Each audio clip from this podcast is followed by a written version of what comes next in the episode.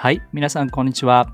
このチャンネルでは皆さんからいただいた質問、育児や子育て、そしてまた結婚に対しての質問について5分で答えていくチャンネルになります。皆さんもこんな時どうしたらいいのか、そういった質問がありましたら、ぜひ Facebook や Instagram、ハッピーファミリーライフスタイルというところを探していただいて、そこからぜひ質問をお寄せください。じゃあ今日はですね、今までずっと、まあ、え子育ての中でしつけをする要は正すっていうことを話してきたんですけども、まあ、そればっかり話すとですねなんかそうこうすごく正すっていうところで、えー、なんかガミガミしてるような感じのイメージが強いかなというふうに思ったので今日はですねまあその正していく彼らに境界線を与えてしつけをしていく前にしなければいけないことがありますよっていうことを話していきたいと思います。で、それは皆さんに一つ質問なんですけども、お励ましてますか？励ましの言葉を与えてますか？褒めてますか？っていうことです。今日はですね、この励ましと褒めるということをテーマに話していきたいと思うんですが、まあこれは大きなね、テーマとして本当にみんな人間としてね、励まされるって嬉しいことですよね。これは大人であっても子供であってもどの世代であっても励まされるあるいは褒められるっていう言葉すごく嬉しいと思います。なので、まあ、子供たちをね叱るっていうことだけではなくてやっぱりその前に何倍も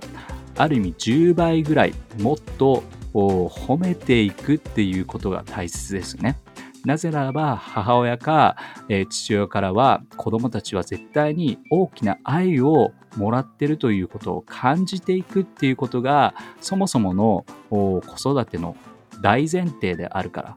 えー、だからこそまず子供たちが愛を受けているかそしてその上で、えー、まあしつけというものが親からあるのかっていうことが感じ取られるっていうことがいい、え、まあところいい、え、まあ配分といったらいいのかな、えー、感じですよね。なので、みんなの中でね、ちょっと考えていただきたいんですけども、最近子供たち、自分の子供たちを褒めてるか、励ましてるか、勇気づけの言葉を与えてるかっていうことをぜひ考えてほしいなというふうに思います。ね、えー、なんかガミガミガミガミ最近ちょっと怒鳴ってばっかりいるなーなんていうふうに思う方いるかもしれないんですけども、まあそういう時期なのかもしれないですませんね。えー、子供たちが言うことを聞かない、あるいはイヤイヤ期であって、えー、どうしても聞いてくれないなんていうような時は、まあイライラしてしまう時期が続いてしまうと思うんですけども、おそういう時はね、えー、親もちょっと、まあ気分転換をして、えー、まあちょっとね、えー、外を散歩してみたりとか、えー、まあ今はですねあんまり行きませんけど旅行とかね、えー、行ったりしてちょっと気分転換をしてそして心を落ち着かせて大きな心を持ってそして、えー、もう一度ねリセットして彼らを褒めるっていうところの原点に帰ってほしいなというふうに思います。なのでみんなに伝えたい。それはまず褒める勇気づけるそういったことをまず土台にした上でしつけをしていく、境界線を教えていく、子供を正していくっていうことをぜひやってほしいなというふうに思います。まあ、えー、僕のですね、えー、子供は、えー、本当に、えー、もちろん、えー、僕ら2人はですね、え、パパとママは、え、子供たちを褒めようという意識持ってやってます。意識を持つっていうことも大切です。もちろん自然にね、励まそうっていうことが何も考えずに出てくるんであれば、それは一番いいと思うんだけども、あえて、えー、私たちも近い存在であればあるほどね、えー、なんかこう言わなくても分かってるとかね、言わなくても分かっあの彼らは、うん、まあ、えー、理解してるとかね、えー、まあ、この間も言ったし、また褒めなくてもいいかなんていうふうに思ってしまうこともあるんだけども、でもその都度その都度、よくやったこと、いいこと、もう素晴らしいことに関しては褒めるということをね、ある意味心がけてやっています。えっ、ー、と、僕たちの子供たちが、まあ今もね、えー、まあ10代、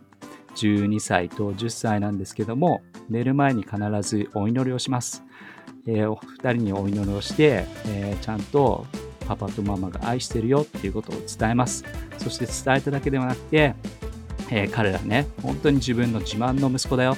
自分、ね、私たちの自慢の娘だよっていうことを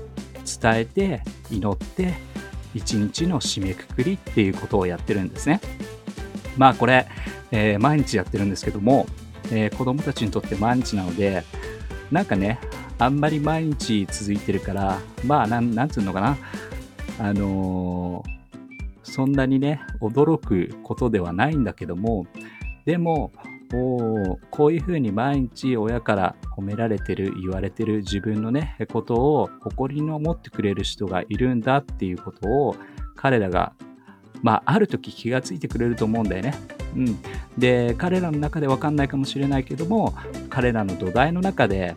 えー、何かその強い存在っていうのが自分のそばにいてくれるっていうことを感じることがあると思う。なので、えー、私たち親はねいつも寝る最後の一日の最後の締めくくりにどんな一日であっても最後は親からちゃんと励ましの言葉勇気づける言葉を送って彼らがまあ寝るとそしてまた次の日を気持ちよく迎えていくっていうことをしてます。ぜひ皆さんの間でも褒めるということをぜひ意識して何かその生活の一部に取り入れてみてください。じゃあまた聞いてください。